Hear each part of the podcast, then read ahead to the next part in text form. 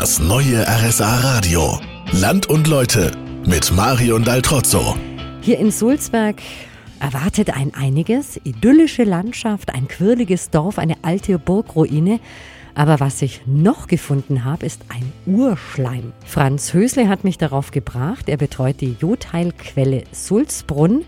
Hier wurden alle möglichen Krankheiten mit dem jodhaltigen Wasser geheilt. Herr Hösle, wird das Wasser auch heute noch genutzt? Im Moment wird das Wasser nicht genutzt, aber die Quelle ist als solches hochinteressant durch dieses Notitis. So nennen die Wissenschaftler diese Sulzstalaktiten, die eben hier von der Decke runterhängen. Was genau ist dieses Notitis? Eine Lebensform, die es angeblich schon vor 3,4 Milliarden Jahren gegeben haben sollte. Die erste Lebensform überhaupt, die jetzt im Moment nur viermal auf der Welt gefunden wird, aber in der Konzentration so eng zusammen nur in Jobert Sulzbrunn. Wahnsinn, in den Schacht der Quelle können wir leider nicht runter. Heute ist da zu wenig Sauerstoff drin. Am Eingang äh, konnte ich die Sulze aber doch noch sehen.